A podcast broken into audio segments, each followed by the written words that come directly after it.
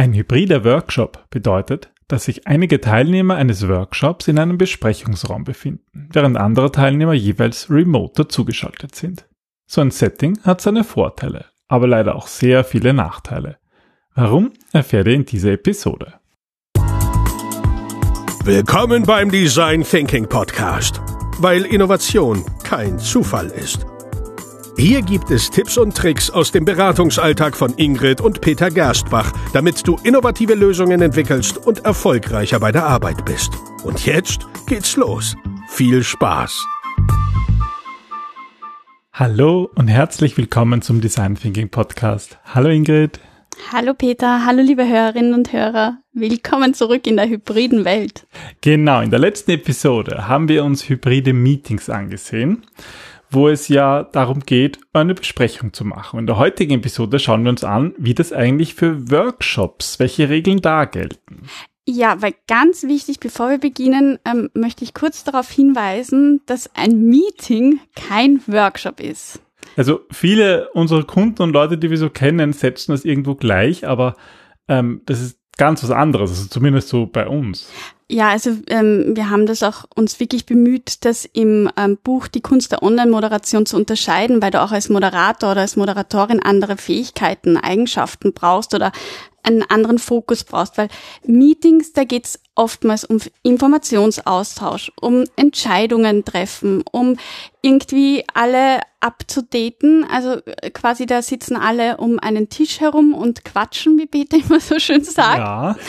Ähm, Hingegen den, bei einem Workshop, den darfst du erklären. Da wird halt wirklich gearbeitet. Und im besten Fall gibt's überhaupt keine Tische. Also zum Beispiel bei uns im Design Thinking Space, wir haben schon so kleine Tische, aber wir haben nicht so diese Besprechungstische, die im Weg stehen und irgendwie eigentlich nur dazu dafür sorgen, dass alle wieder nur quatschen. Da wird halt wirklich gearbeitet. Das ist immer so lustig, wenn wir einen Workshop haben und ähm, Peter betritt als erstes den Raum vom Kunden, kommt er immer und, und ähm, zerlegt die Tische, die meistens schön penibel von einem Techniker vorbereitet und verkabelt worden sind. Alle weg. Äh, kommen alle nicht. weg und es geht wirklich darum, aktiv sich zu bewegen, zu stehen. Deswegen ist das bei uns immer auch ein bisschen Fitnessübung. Und das ist halt jetzt genau das Problem, wenn es um hybride Workshops geht. Also Hybrid bedeutet ja, dass ein Teil der Teilnehmer sind wirklich vor Ort und die anderen sind irgendwie remote dazugeschaltet. Und bei einer Besprechung kann das noch ganz gut funktionieren, aber bei einem Workshop eigentlich nicht mehr. Und deswegen ist das, ja, deswegen hat das viele Nachteile. Weil der Hauptgrund ist, dass es in einem hybriden Workshop ähm, so ein einzigartiges Machtgefälle gibt. Ja, also das, ähm, dieses Machtgefälle oder diese Ungleichgewichtung, die basiert darauf, wie sich Menschen miteinander verbinden. Weil du hast eben, wie du richtig gesagt hast, beim hybriden Workshop jetzt den Fall, dass manche online und manche offline dabei sind. Und es ist so, dass Menschen im gleichen Kontext es normalerweise immer leichter haben, sich mit anderen, die auch in diesem Kontext sind, zu verbinden. Also sprich, ähm, ein, jemand, der online dazugeschaltet ist, tut sich wesentlich leichter mit jemand anderen, der auch online dazugeschaltet ist, sich auszutauschen, als jetzt mit einem offline. Das ist auch ganz klar, weil online sieht man groß die Teilnehmer, die sitzen alle vor hm. ihrem Computer, vor der Webcam, die haben ein Headset und man versteht sie untereinander ganz gut. Aber die Leute, die sozusagen im Raum sind, da gibt's meistens eine große Kamera und ein Mikrofon für alle, die verstehen dann die, die wird, wird nicht so gut verstanden, wenn man selber online ist. Ja, beziehungsweise ist es auch ganz klar, wenn du offline neben jemanden stehst in einem Raum, dass du automatisch den irgendwie berührst, mit ihm interagierst, ähm, irgendwie den Blick auffängst und, und dadurch allein schon kommunizierst. Auch von der Sprache her, wenn Leute hitzig diskutieren, dann unterbrechen sie sich vielleicht. Und online kennt man das ja, da muss man immer Pause machen und warten, die Verzögerung, bis das Ton sozusagen es durchs Internetkabel geschafft hat. Und im Raum, da können ja sogar zwei Leute gleichzeitig sprechen und wir können es trotzdem meistens verstehen und, und einfach eine lebhafte Diskussion führen. Deswegen ist halt da auch, ähm, möchte ich ganz, äh, möchte ich gleich einen Tipp geben, weil ich finde, das ist an der Stelle ganz passend der Moderator oder die Moderatorin neigt dann dazu, mit Kleingruppen zu arbeiten, was super ist, also was absolut notwendig ist, keine Frage. Aber ähm, dass man dann sagt, okay, alle, die online sind, sind eine Gruppe und alle, die offline sind, sind eine Gruppe, weil dadurch habe ich es dann schnell gleich getrennt und jeder weiß, wo das ist. Und genau das ist das Problem, weil die Gruppen sich dann im wahrsten Sinne des Wortes aus den Augen verlieren. Und noch mehr separieren. Ja. Mhm. Aber weil du gerade schon über Moderation gesprochen hast, ähm, dieser, dieser, dieses Machtgefälle, das gilt ja auch für die Moderatoren, oder? Genau, also das gilt auch für, wenn der Moderator oder die Moderatorin online dazugeschaltet ist, dann tun sich die Leute, die online dazugeschaltet sind, leichter mit dem zu kommunizieren, als wenn einer von beiden offline ist. Und das haben wir ja in der letzten Episode lang besprochen. Genau. Also, dass im Idealfall ähm, ihr zwei Moderatoren habt und der eine ist offline und der andere ist online. Ja, wobei es natürlich schon auch sinnvoll ist, wenn der Online-Moderator auch im, im, im Raum ist, aber es ist kein Muss. Aber es ist eine Möglichkeit, mit diesem Machtgefälle umzugehen. Genau. Dann, was noch wichtig zu wissen ist, ist, dass ähm, wenn Menschen in einem Besprechungsraum zusammen sind und die diskutieren, so wie Peter sagt, sehr, sehr lebhaft oder unterbrechen einander, dann ist halt eben die Videoplattform ein Problem, weil sie eben diese Interaktion nicht in dem Echtzeitausmaß zulässt. Und deswegen, ähm, deswegen ist unsere, unsere persönliche Empfehlung, haltet, wenn möglich, immer ein Design Thinking Workshop offline ab. Ja, also das wäre der, der allerbeste Fall ist Design Thinking in Präsenz. Das ist super. Ähm, als zweites Design Thinking online. Und wenn es gar nicht anders geht und der Auftraggeber überhaupt keine andere Möglichkeit sieht, dann verwendet Hybrid. Genau, erst dann eine Mischung.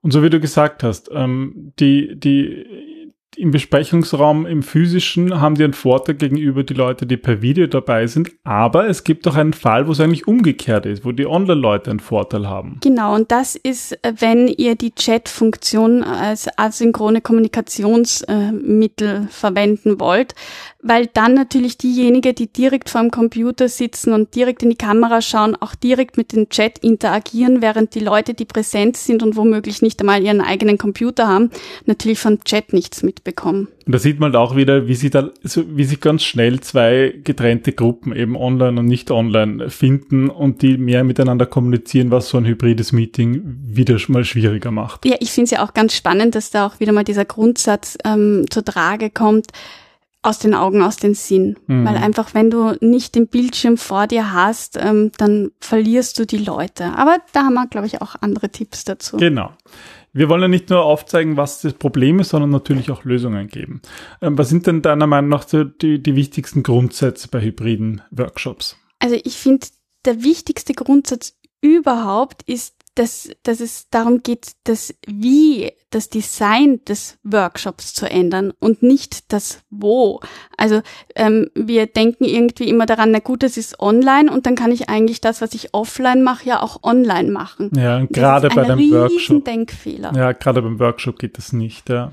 Und ähm, ein zweiter wichtiger Grundsatz für den Moderator oder die Moderatorin ist Online First. Also ähm, eben weil man die Menschen, die remote zugeschaltet sind, so schnell vergisst, weil sie eben nicht energetisch präsent sind, ist es sehr wichtig, dass du dir irgendwie im Kopf behältst, okay, ich ähm, ziehe immer die Leute, die online sind, vor.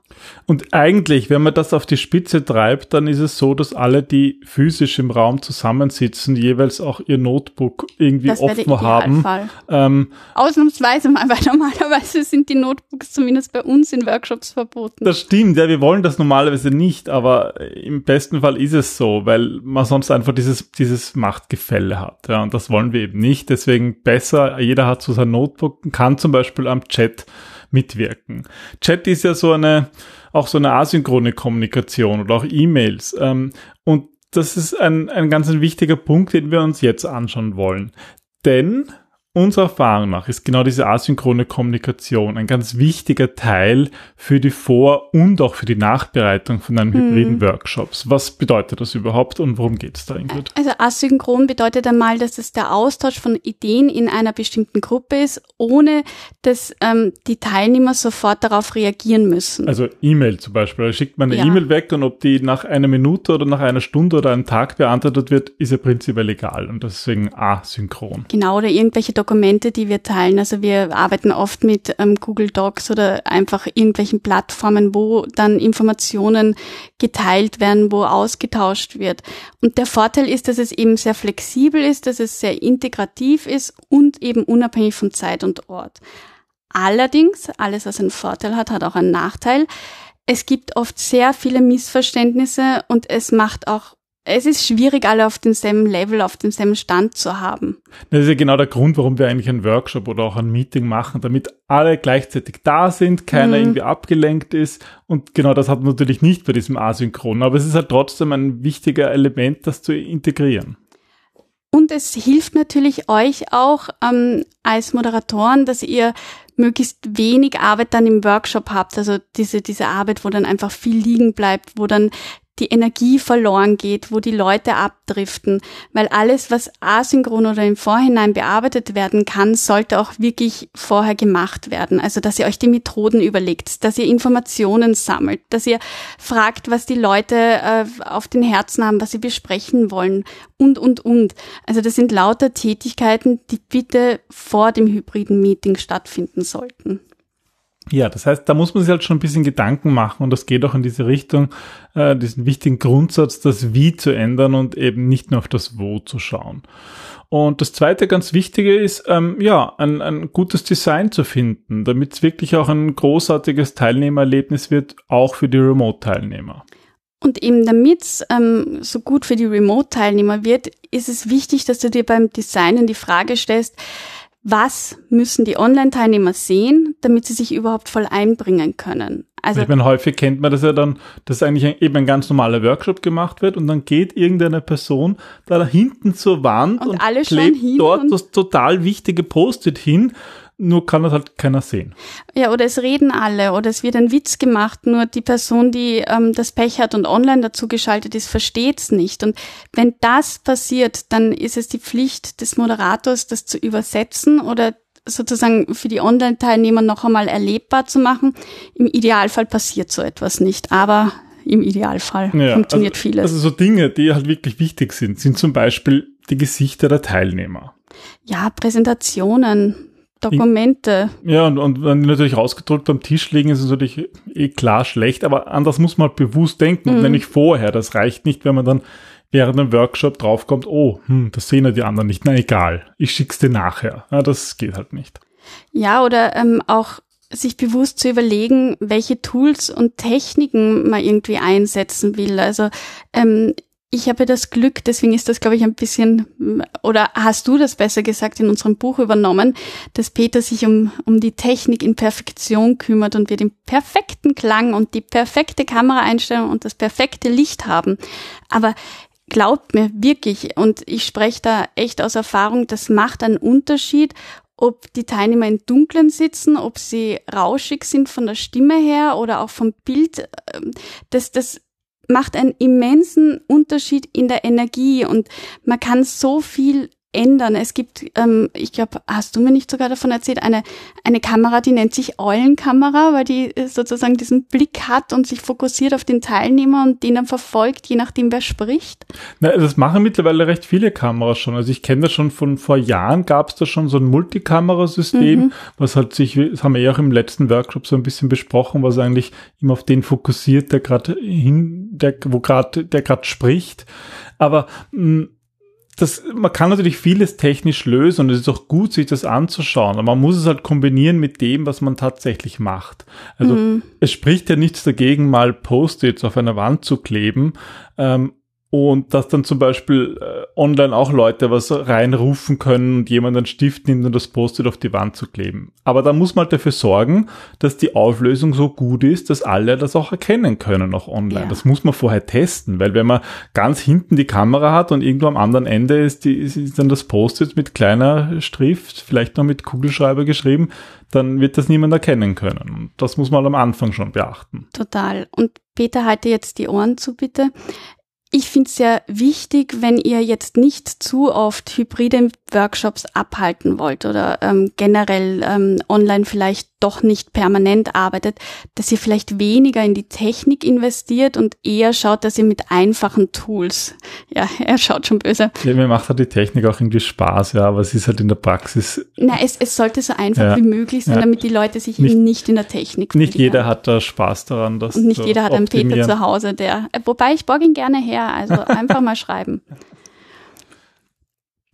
Ja, ähm, was, was, was dieses Machtgefälle, das führt ja auch zu Möglichkeiten, also man kann sich auch überlegen, wie man das vermeiden kann. Und eine Möglichkeit ist eben irgendwie zu überlegen, was kann ich tun, damit die Remote-Teilnehmer eine größere Präsenz auf dem Tisch haben, ja, in dem Besprechungsraum. Also ähm, eine Möglichkeit, die wir jetzt gemacht haben bei einem Workshop, bei einem internationalen, und das war irgendwie ganz witzig, ist, dass jeder Remote-Teilnehmer auch seinen eigenen Platz bekommen hat, ähm, wo das Notebook eingeschaltet war und er auf dieses Notebook geschaltet war. Also man kann ja bei den meisten Tools einstellen, dass bestimmte Leute sozusagen groß dargestellt werden.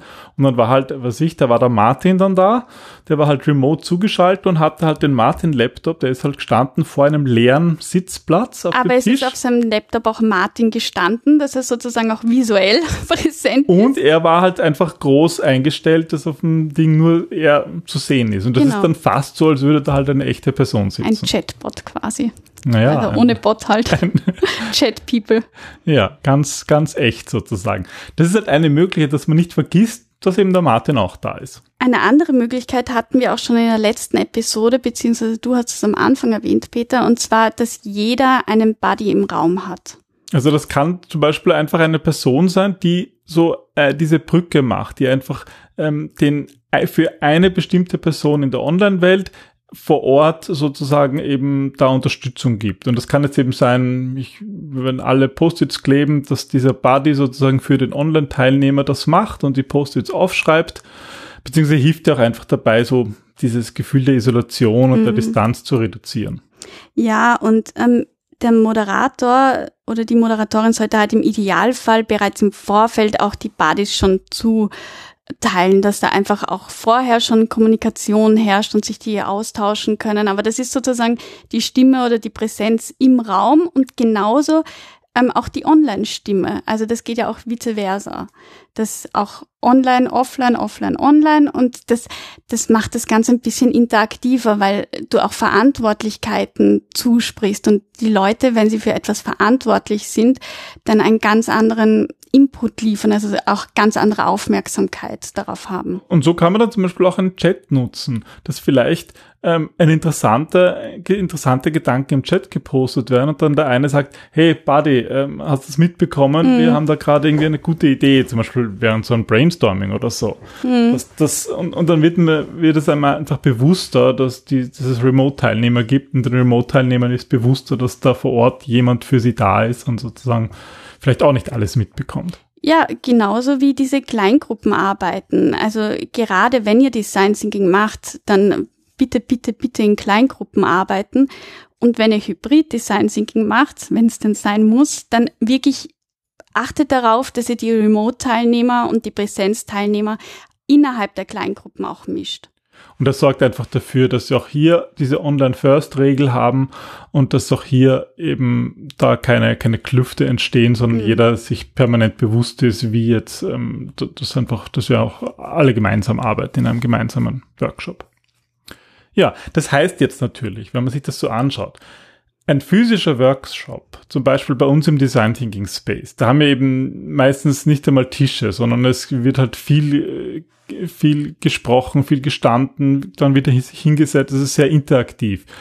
Ähm, ein hybride Workshop kann deswegen so gar nicht funktionieren. Ja, das muss anders sein, Mhm. da, da, da, weil es eben online first ist. Also das, das ist vom Setting her schon etwas ganz anderes. Es ist auch vom Design her etwas ganz anderes. Also im Buch Die Kunst der Online-Moderation haben wir ein extra Kapitel mit den Methoden, in der neuen Auflage noch mehr Methoden, wo auch eine Agenda dabei ist, weil ähm, online musst du es einfach wirklich durchtakten und da gibt's halt nicht spontane Einfälle oder, oder weniger, sagen wir mal, sondern da, da geht's wirklich darum, dass der Moderator ein guten Plan hat, den er auch konsequent durchzieht, um das Ziel zu erreichen.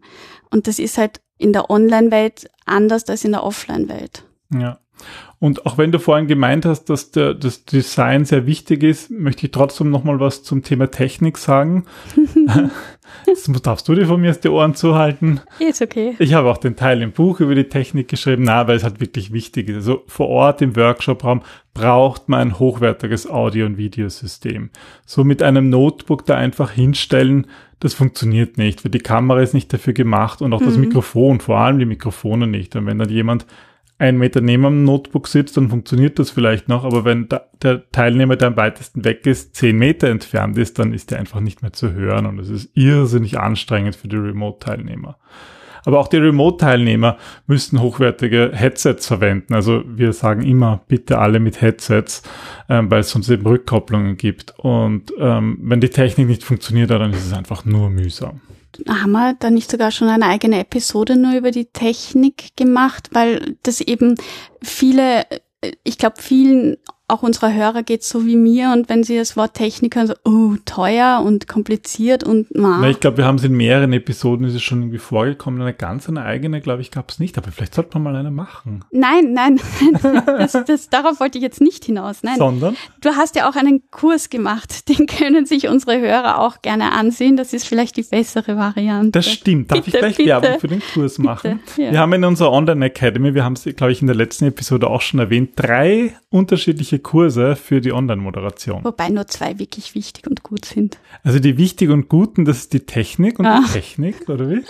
Nein, der Ingrid meint natürlich die Moderation. Also wir haben einen Kurs über die Moderation und einen zweiten ähm, über Tools. Okay, es ist nur einer wirklich wichtig. Okay, ich wundere mich schon. Ja. Also wir haben drei Kurse. Einen über die Moderation, einen über die Technik und einen über die Tools. Und in dem Technikbereich geht es also wirklich darum, ähm, um die Kamera, um den Ton, um das Licht. Und das sind halt so Basics, ein paar da, da braucht man ein paar Basics, um das mhm. gut auswählen zu können, auch um das richtige Equipment kaufen zu können, weil wenn man nur nach dem Geld geht, ist das auch nicht eine Lösung. Es gibt zum Beispiel so viele verschiedene Arten von Mikrofonen und für das eine ist das eine gut und für das andere das andere.